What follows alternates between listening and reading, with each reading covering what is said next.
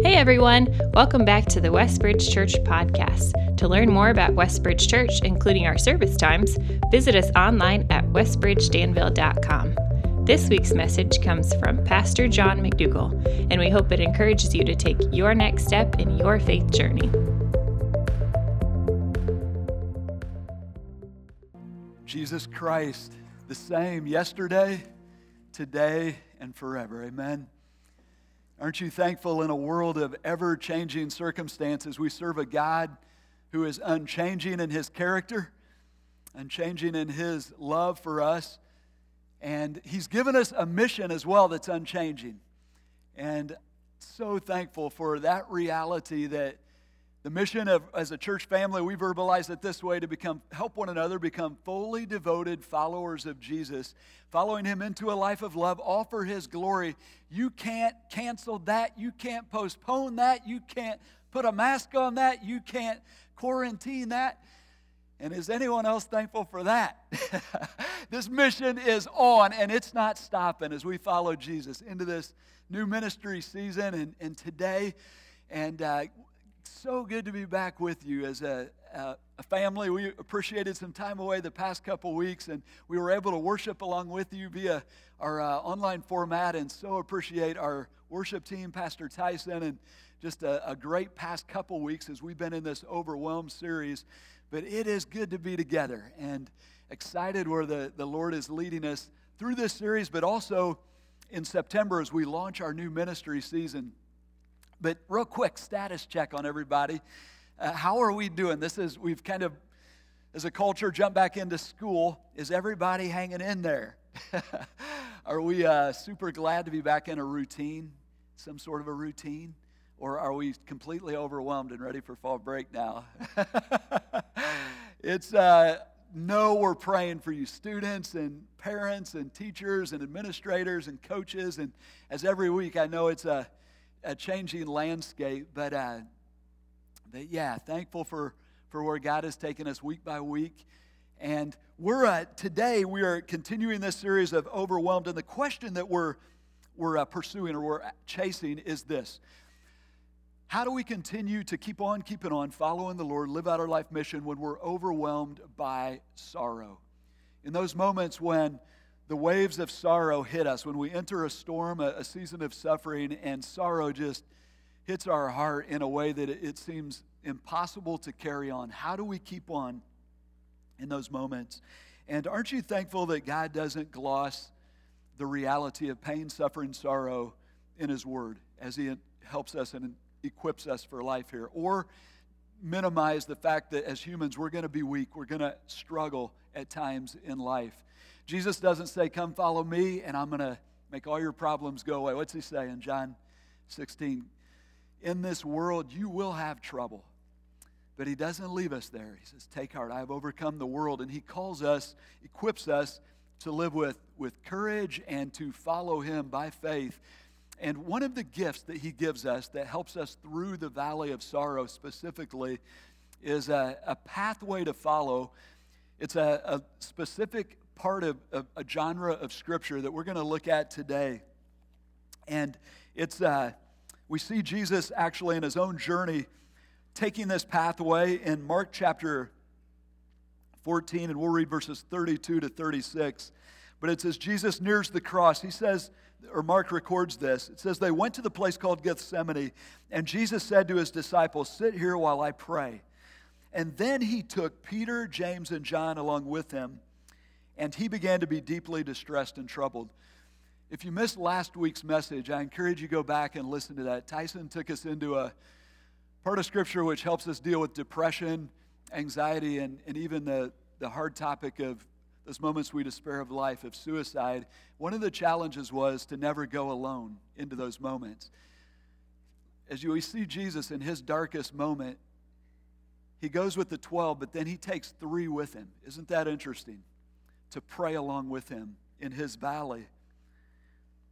And he says this this is what he tells these guys My soul is overwhelmed with sorrow to the point of death. Stay here and keep watch. And then he goes on and he prays, Abba, Father, Everything is possible for you. Take this cup from me, yet not as I will, but as you will. What hits me as I read that is Jesus saying, My soul overwhelmed with sorrow to the point where I, I'm, I'm dying. Feels like I'm dying inside.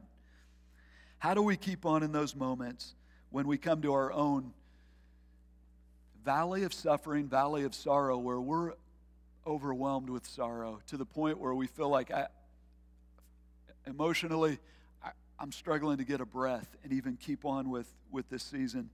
I love the way Mark uh, Vroegop defines, or the, the answer is lament. And we're going to dive into lament. Mark Vroegop has written an entire book, really, that takes us into this journey of lament. Mark is a pastor at College Park Church.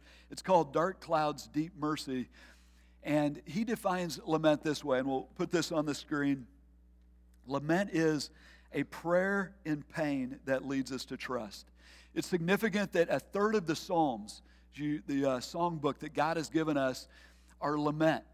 And lament are, they fall, follow a, a similar structure, which is helpful for us when we're in our valley of sorrow, where we can remember it and replay it in our own minds. And it's this, or, or we'll, we'll walk through it as we walk through a lament. Psalm 13 is where we'll be today. And as we walk through Psalm 13, we'll, we'll stop three checkpoints. We'll follow, and what we'll discover is lament is where God provides grace for us. It's a, a means of grace as we work through our sorrow. And so we'll, uh, we'll start there.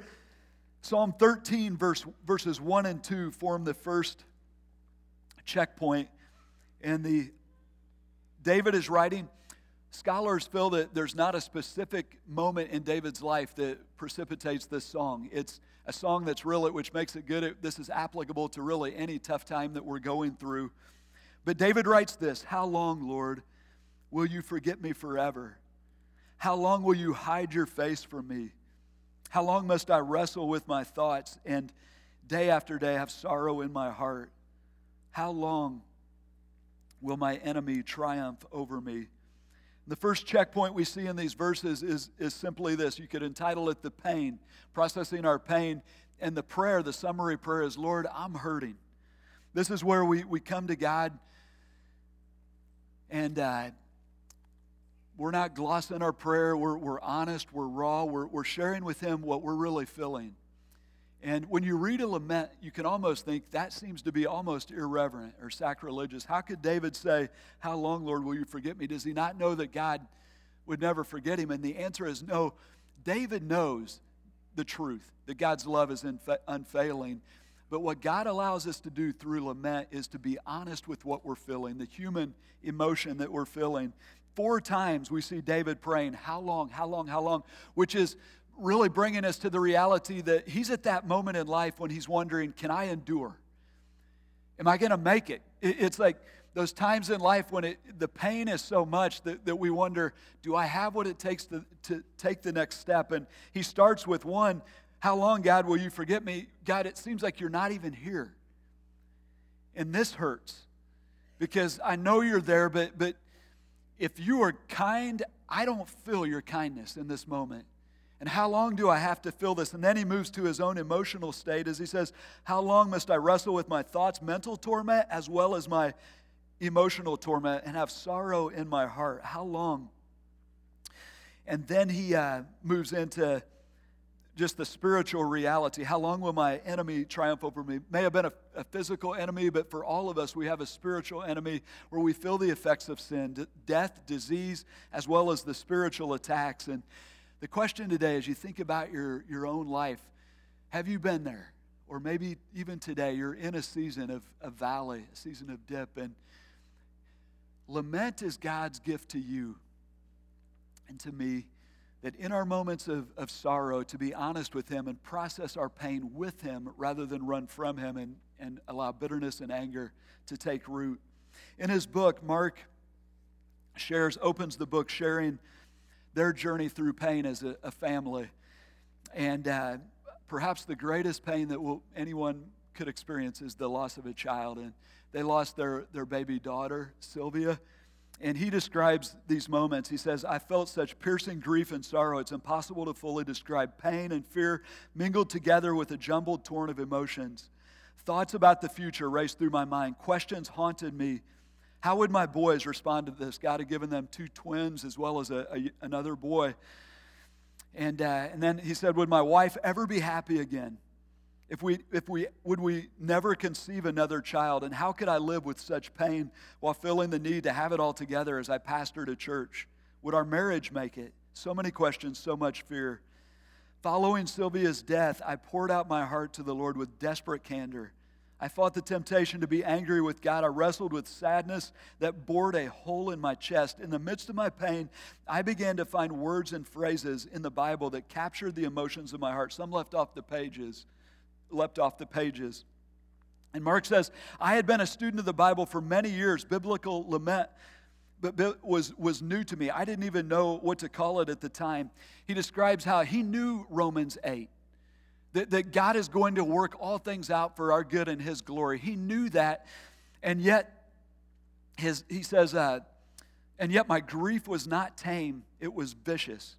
I battled fears, disappointment, sorrow, and in and in my journey discovered the grace of lament, a song I never wanted to sing. However, once I was in the crucible, I was deeply thankful for this uninvited dimension of the Christian life. He says, looking back, I can see how lament became my guide, my teacher, my solace. The years that followed Sylvia's death were a roller coaster of emotion and challenges. We suffered multiple miscarriages, false pregnant, positive pregnancies. However, our painful yet honest prayers turned our agony into a platform for worship. Lament helped us navigate the wilderness of our grief. What do we do in those moments when we feel like the pain that's, that's going on in my heart, it's too much, God, and how do I carry on? Those moments we're tempted to become bitter and angry with God. And God is saying this through lament, through this song and others in the in His Word. My child, don't run from me with, with your pain. Bring your pain and run to me. Bring your doubts, bring your questions, bring all that stuff and bring it raw and bring it real and process it with me.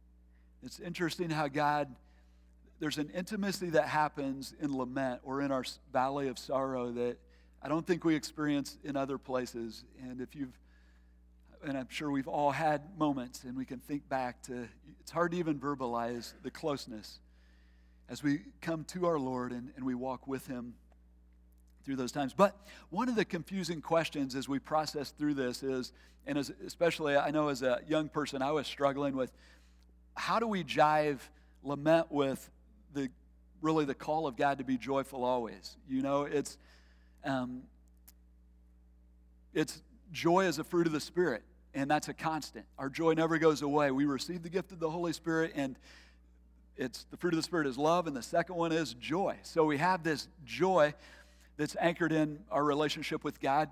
We're also called to choose joy. Joy is a, an imperative. Multiple times in the Bible, uh, Paul is the one who says, Rejoice always. You know, whatever your circumstances, rejoice. And yet we see Paul, if you, if you uh, chase the word tears through the Bible, it's often Paul who's crying. he, he's, uh, and he says, even says over in 1 Corinthians, 2 Corinthians chapter 6.10, we're sorrowful yet always rejoicing. Like, how, how do you jive those two? How do those sync? We see Jesus, who we know our God is the most joyful being in the universe, and yet Jesus is described here by Isaiah as a man of sorrows, and we see him sobbing um, over Jerusalem and sobbing with Mary. The, the word that's used for how he cried, it's not a pretty cry or a quiet cry, it's a heartbreaking cry. And so the, the answer is which is it? Are, are we going to be sorrowful or are we going to be rejoicing? And the answer, the tension creating answer is both, right? and this is the it's the mystery that we live in as followers of Christ. There's this joy that will never leave us, and even as tears flow, that joy is there. And yet, God calls us to be honest with our emotion and to process grief in a healthy way. The, uh, as I think especially men probably struggle to, to, uh, to process grief appropriately. We tend to stuff it, numb it, ignore it, uh, just keep on, right? And but the longer I live, the more I've seen, and I hear other I hear counselors say this. I see it in the lives of, of others. When anytime we don't appropriately grieve a loss, it will come out in an, an unhealthy way in another part of our life. So important. I heard one uh, counselor say we must learn to to grieve our losses, whether it be the loss of a favorite pen, something insignificant, or the loss of a a uh, a favorite person or some, something very significant. And so lament leads us to, to process our pain, not alone, but with the Lord. All right, on to the next checkpoint. We see uh, he moves from the pain in verses 1 and 2 to the prayer in verses 3 and 4. As he says, David writes, Look on me and answer, Lord my God. Give light to my eyes, or I will sleep in death. And my enemy will say, I, I have overcome him, and my foes will rejoice when I fall. And so the checkpoint, second checkpoint is the prayer, and this is where we're simply, the summary phrase would be, Lord, I need your help. It's verbalizing um, to God, this is what I need in this moment. And I know most of us, this is not new news, but, but it's just a simple reminder to come to Him as our provider. Yes, there's pain, but then turn to Him and say, God, this is where I need you to enter my problem, enter my pain. This is where I need help. Prayer is the sovereign means through which God is ordained to, to deliver His grace to us. And David is modeling that here as he's asking for help. And what a comfort to know that as we kneel before our Lord in prayer, Jesus was human. He understands, he empathizes. In Hebrews chapter uh, 4, verses 15 and 16, remember it says, We have a high priest who is able to empathize with us in our, our pain. So that as we kneel before the throne of grace, come into his presence, we will find the help and the mercy that we need. And so this morning, as I um, as you think about your own life and those pain points and, and maybe a valley that you're in, what is it that you need from the Lord? And his invitation to you at this point would be to ask him, to, to just ask him to step in and, and uh, to provide. The, the challenge for us is to keep praying through our valleys. It's interesting as we watch our Lord, the one we follow, walk through his valleys. Notice he never stops praying. And what's interesting is he's praying lament. When Jesus is even on the cross, his final moments, what did he pray? My God, my God, why have you forsaken me? Which is Psalm 22, verses 1 and 2, which is a lament detailing his crucifixion. The danger is that somewhere along the way we stop praying in our valley. The temptation is real because when you felt the pain and you've prayed and then God doesn't answer in the way that you prayed, the temptation is to think He's silent, He doesn't care, and I'm going to stop praying. And the challenge is no, no, no, don't stop. And lament takes us and it leads us to pray on, pray on, especially in the valley. Pray on and pray lament. It's how Jesus lived, it's how we're called to live. And Paul Miller, in his book J Curve, describes a, shares a family vacation moment where he saw this. Uh, truth kind of playing out in a memorable way. And his daughter Ashley was a, a uh, freshman in high school, 14 years old, vivacious, full of life uh, girl, loved the Lord. But uh, she was, it was, they were parked there at the lake and the mini, they were unpacking the minivan. He was in the back, she, but she was up at the front of the minivan, stressed out, pacing back and forth. And he, he's like, What's going on? So he walks up to her to check on her, and she said, Dad, I lost my contact. And he said, Freeze, you know, don't move. We're going to, uh, stop here before we step on it, and we're going to pray, and then we're going to look for your contact. And when he said pray, she broke into tears. She said, Dad, what does it matter? She had been praying for years for her younger sister, Kim, who was nonverbal autistic, that God would help her speak. And God had not answered her prayer. And it broke her heart, and her heart slowly closed to the Lord. God doesn't hear my prayer. I asked him and he hasn't answered. And so she stopped praying.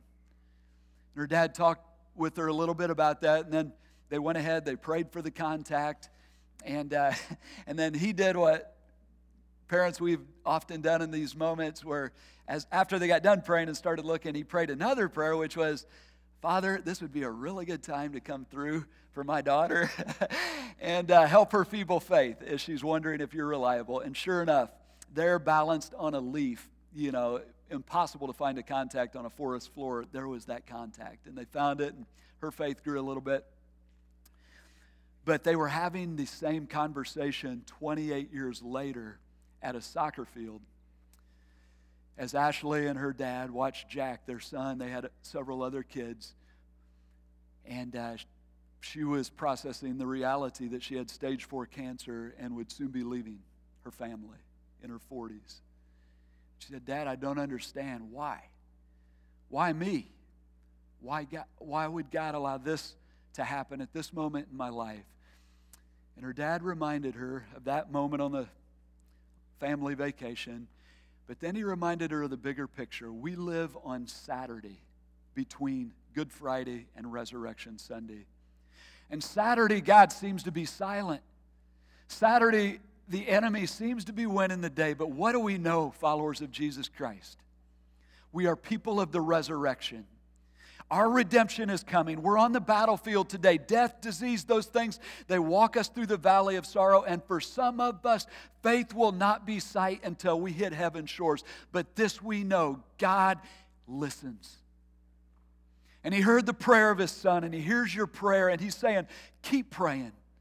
And when you hit the valley, which we will hit, process your pain, pray on, and then we come to this last point, and this is the good point, where, uh, where we shift our focus. In verses 5 and 6, David says, But I trust in your unfailing love. My heart rejoices in your salvation. I will sing the Lord's praises, for he has been good to me. Checkpoint three, we, we could call this the pivot but this is where we turn to trust in the Lord. Starts with that little word, but. It's the idea of, it's a con- simple word that, that signals a massive change, and it's moving from looking at our problem to looking at God's unfailing love, at His unchanging character. And I love the way He uh, says, But I trust in your unfailing love. The focus of David here and our focus is to be God's faithful love. This is the Hebrew word hesed. In the New Testament, we, we talk about the agape love of, of God. It would be similar, but it's his covenant love, his faithful love that will not change. It's a love that's steadfast, relentless in pursuing our good. It's a love that guarantees our salvation. So the next line is He says, Therefore, I'm rejoicing in, in my salvation, in your salvation, the salvation that God's love guarantees for those who have come to Him in faith. It's a love that's already written the end of the story. Don't you love that? Like we know the end of the story, and it's, it's a love that, that promises. And we, we see at the end where uh, Revelation chapter 20, uh, 1 22, God, new heaven, new earth, and God says, I will wipe away every tear. As you read through the laments, often you'll find the mention of tears. And David will say, Lord, record your tears, or Put, put, put my tears in a, a wineskin or, or a container. I love this thought that God and His, our Father, and His omniscience remembers every tear that we, we cry. I don't know about you as parents, but when I see tears on my child's face, it's, it's battle on. Whatever caused those tears, I'm ticked. And, and I have an imperfect love. And it's neat to think that our Father He's got your tears. He knows the pain moments. He knows where um, the curse and death and disease and, and the things that have were not meant to be have, have caused you pain, caused you sorrow, and one day those places in our soul, those tears will be healed. And I love um, Scripture. Every we believe every word of this is inspired. Jesus said every jot and tittle, meaning every dot every cross. It's going to happen. And, and I love that when I read Revelation, the text where he says, He will wipe away how many tears? Every. So that, as we come to this song, we, we're, we're in a valley, but what are we doing? Now we're singing. We're looking at Him and, and uh, say, Lord, I trust you with all my heart. And as we put our trust in Him, reaffirm our trust, our heart fills up with joy as we think about our salvation, and then it overflows to praise, doesn't it? We can't help but sing. As he says, I will sing the Lord's praise, for he has been good to me. Amen. And we turn that valley, that dark place, the place that was meant for evil, into a platform for worship. Love that. I, I think I, you know, we call this the revolution of praise, but we're on the battlefield right now, and there is death, disease, pain, all these things. There's things that we need to lament. But even in our lamenting, even through our tears, we step into our primary vocation is, which is to praise God, worship the glory of God. And lament is the gift that leads us into God's presence to worship Him in the midst of our pain. Isn't that awesome? What a gift God has given us through His Word. So, how do you keep on keeping on when overwhelmed with sorrow? Lament is God's gift to us, His means of grace through which we enter His presence, keep on keeping on, gain strength, but ultimately it leads us to worship Him. Lament leads us to three checkpoints. First, the pain, it helps us process our pain. Lord, I'm hurting. It leads us to pray. Lord, I need help in this way. And then it leads us to the pivot where we reaffirm our trust in Him. Lord, I trust you. I've really enjoyed getting to know Danny Mendez um, over the past year. And I've mentioned at another time, Danny, I met Danny in a kind of a strange way. It was an Acts, the book of Acts kind of greeting or meeting where things happen, where it's obviously God orchestrating these events. And uh, it was the first week of sabbatical last year. I was walking out of the DAC where at workout, and Danny had been, he and his wife and Landon had just moved to town months earlier, he was online looking for a church, found our church, was looking at our the pa- picture of the pastors, thinking, I need to go meet a pastor. As I walk out of the DAC, he's walking up the street and he looks at me and like, and, and we had the best conversation, and God used some of the things that Danny said to me that I needed on the sabbatical, and that's another story. But uh, Danny and family have been on quite a journey this past year, and they've come to the point where life has been a bit of a turmoil. They are officially joining our church today and, and excited to have him as a member. But as I've listened to Danny's story and have gotten to know him, it's been become evident that he has a unique calling on his life to serve those who are, are suffering, but also the way he lives his life, he lives that mystery, that tension of sorrowful yet rejoicing. And we, uh, I've asked Danny if he, he would come on up at this time and, and share. Um, there's no way we're going to get all this in just a few moments, but um, Danny, if you'd be willing to share a bit of recent and then take us back in your faith journey to, to where God yes, has led through you. What, a, what honor it is to, to be able to, to talk to the church family. And uh, I'll try not to get too choked up, but, but uh, that's what the message is about this morning was tears. But uh, what, a, what, a, what a blessing so many people in this room have been to our family. And uh, one, of the wisest things, smartest things I've ever done was, was as, soon as, as soon as we came to town, really trying to find a place to connect to. And we didn't, we didn't know a soul in this town. I didn't even know where Danville was t- two and a half years ago. And uh, what, a, what a blessing it has been to, to be here and to be in this church family. And so many have been so kind to me and my son. Um, we, I met with Pastor a while back, and we were just talking through my faith journey and and uh, talking about how we got to where we were at. And as a young man growing up in church, you often, without even realizing it, you you often almost sometimes use faith as that as that ticket. If I just do good, you know, bad's not going to happen. You know, this just life's going to be good if I follow Jesus and and. Uh, And then one by one, things just started happening in my life, even from the way, way I was brought up as a, as a child and, and different forms of abuses in my life. And I came to a point in my life where I realized that, that even having Jesus, there was suffering coming. And one in particular that I mentioned to, to Pastor John is I, I went to work at a church for just a short time, and, and just a very big disappointment came there. And, and, and, uh, and I found myself one, one afternoon just what pastor's talking about today, just crying out to the Lord, saying, How can you do this? And I started going through all the different laments, all the points in my life that were just, just valleys. And I just said, I don't know if I can keep doing this. And, uh, and I had been just crying on the floor, crying on the floor. And I said, Lord, if you can't help me make sense of this, I, I don't know if I can, if I can do this.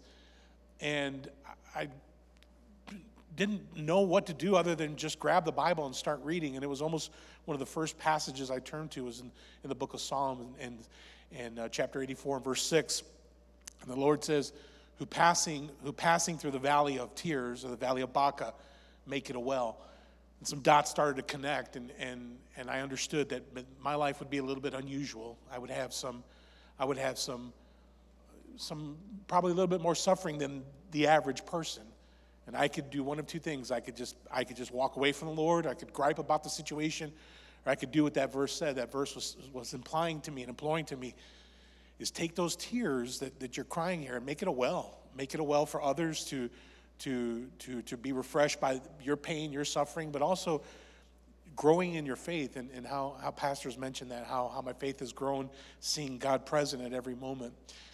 On December 12th of last year, I lost my wife, and, and humanly speaking, it was the most devastating thing that's ever happened. Yeah, we've cried a lot of tears, still, still crying, you know, and, uh, um, but you're right it's hard to explain. On that day, it was the worst day of my life, but there was still a joy in my heart. I can't explain it. I wasn't laughing. I wasn't, I wasn't joking, but there was a joy in my heart that I knew that, that God didn't die on that day and that, that there was still going to be more life. I'd see Karen again, but I knew that, that, that I also knew there probably would never be an, an answer for this. I know we all think we're going to get an answer. What answer could you tell me? Losing a what? What would make sense?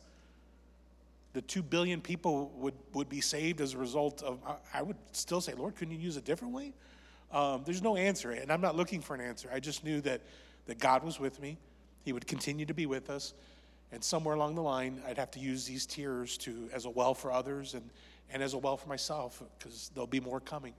And so, so I, I just want to say thank you to again to the church family for that for that time, and and some of us have been called to an unusual ornament amount of suffering, and, and sometimes if we if we'll allow God, we can we can take those tears and use them as a well for, for, for others, and definitely as a well for worship because God is good. Man, thank you, Danny. Thanks, brother.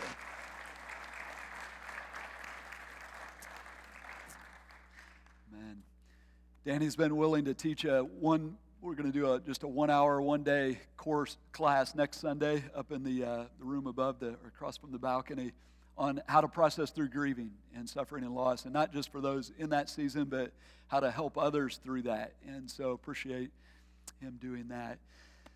We live on Saturday between Good Friday and Sunday. And uh, in this world, we will have trouble. But Jesus said, Take heart, I have overcome the world. I don't know about you, but when I see a, a storm cloud coming, it, it is a, uh, we don't want those clouds, do we? Those big, big, uh, huge, ominous looking clouds. And while we were away, we had the chance to go down to Dale Hollow, Kentucky, which is one of those lakes that you can just drive forever on. And on the last night, my brother and uh, Nicole were on their boat. We went all the way to the end of the lake to a place called Sunset Marina and had a, just a wonderful dinner. And it's one of those places, a country singer actually wrote a song about this place. It's so beautiful. And it was that kind of night. And we uh, enjoyed dinner. But then, as we pulled out of, uh, pulled out of the, the uh, marina, there is a massive storm cloud. One of those that's so big, you can even see the lightning in the cloud. And we're on a lake good 20 minutes from home, thinking, uh oh. And we go out, it's the water's still until we take a right, and then it becomes wavy. And uh, we're thinking, oh, baby, boats rocking, we're flying, winds picking up. And as I was reflecting on that and reflecting on the, the name of this book, Dark Clouds, Deep Mercy. The clouds are dark, the storms are dark, times of life can be dark, but the mercy that we live on, it's ocean deep. The mercy of our God, and, and what's even more precious to think about, and as Danny was mentioning, the treasure in the valley is what? It's that we have a Savior who is in our boat. So I was thinking about that boat, the people in that boat. It was family, people who I love more than life itself, people who you're just real with, right? You, you eat snacks together and you take naps together on the boat and you you just hang out together. The people in the boat you know and you treasure. Jesus is in our boat, Emmanuel. He, he's, yes, he's the God of the universe, but he is the God who took on humanity and stepped into our lives, our and through his spirit now his presence is with us and even in this room he's with us in our suffering, in our pain. You know, in lament, it's really bringing us back into this reality that Jesus is here. He's in the boat. Think about the day that Jesus sent his disciples across, and a storm comes up on Galilee. Then he shows up and he gets in their boat, calms the storm. We serve a God who is with us. Amen. That's our hope. And today I must ask the most important question Do you know him? Have you trusted Jesus Christ as your Savior? And if you haven't, come to that point in your life where you understand who He is, what He did for you on the cross, and the fact that our sin separates us from Him, and we're not right with God if we haven't come to faith in Christ. There is only one way to be right with God, to be forgiven, and that's through faith in Him. But when we do trust Him, John says in, his, in 1 John that we can be certain that we have eternal life, which is to be forever safe, forever free from the penalty and power of sin. It's to have hope even in the valleys. If you haven't taken that step, that's God's invitation to you today as well. Would you join me in prayer? Father, we thank you for this gift, that this song that we'd rather not sing, but we know for now we need it. We just praise you for it. Thank you for Psalm 13, Lord, and just the power of your word. Jesus, we know that you told us we don't live by bread alone, but by the word of God. And thank you for showing us what that looked like as you walked through the valley that we'll never have to walk through as you suffered for our sin.